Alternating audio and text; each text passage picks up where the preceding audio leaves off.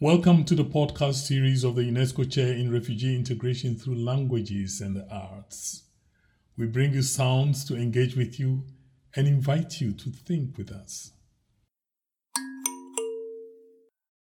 Hello, everyone. Happy New Year, and welcome to the first of our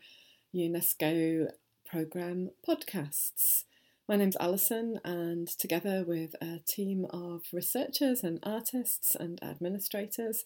and some wonderful research students and refugee background ambassadors, um, I'm working to look at the role of the arts and languages in the practices and processes of integrating refugees and people living in existing communities into new communities themselves. What this means is that we are working to look at hospitality in quite a deep sense. So, not just in the sense of the hospitality industry or in the sense of offering a welcome to people, saying hello or greeting them, being friendly, as we might understand in um, lay terms, but actually, uh, what it means to be hospitable in society. And what those practices of hospitality are, how we learn them, how we access them, why they are important symbols in society,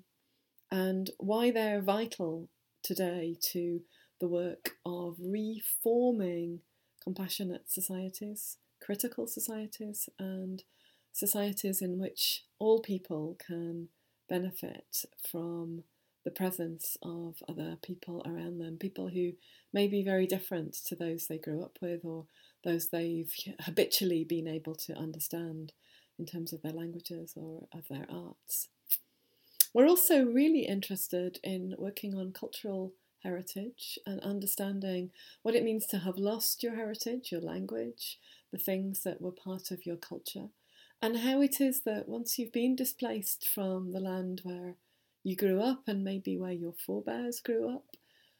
how you might keep alive some of those practices and traditions and how they might change as part of your experience of being in a diaspora and then settling, making your home, becoming indigenous to another land and another place.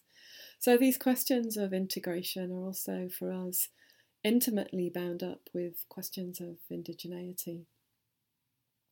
Our work takes us all over the world, but in particular, we've been working with partners at the University of Ghana, Legon, and in the Noyam Institute for African Dance, and looking at a context where many people left historically and were forced to leave under the conditions of slavery. Um, not just obviously from Ghana, but from many parts of Africa and other parts of the world where people were enslaved. Um, but also, it is important, I think, for us to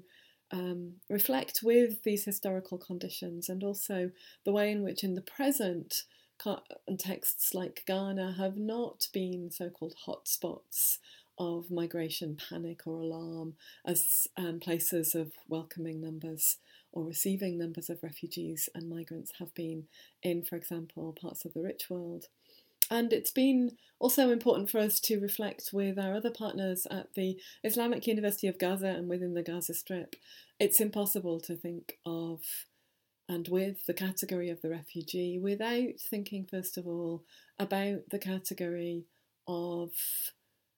the refugee as it was formed in international law following the Second World War and the Holocaust and following the creation of the State of Israel and its subsequent creation of refugees who are still under the protection of the United Nations, of UNRWA, the organisation which is working to protect and support refugees who are of Palestinian origin and living within the context of Israel Palestine. Both of these global south contexts inform our work uh, and our deeper thinking and theorising, but also our methodological approaches, the digital, the artistic, and the linguistic, to our own work, much of which is also widely informed by theorising about decolonialism, decolonising, um, and also practices of what we've begun to um, consider post decolonial ideas the way in which, for reshapings to happen, this can't be left to one group or another, but actually needs to be worked out together with real care and thought for us to make progress. So, this is just a short podcast introducing the work of the UNESCO RILA team. Uh, we're looking forward to producing more podcasts over the months to come and as part of our reflection on events, um, perhaps on the news, on our own activities, and also on the work that others do within our context. Um,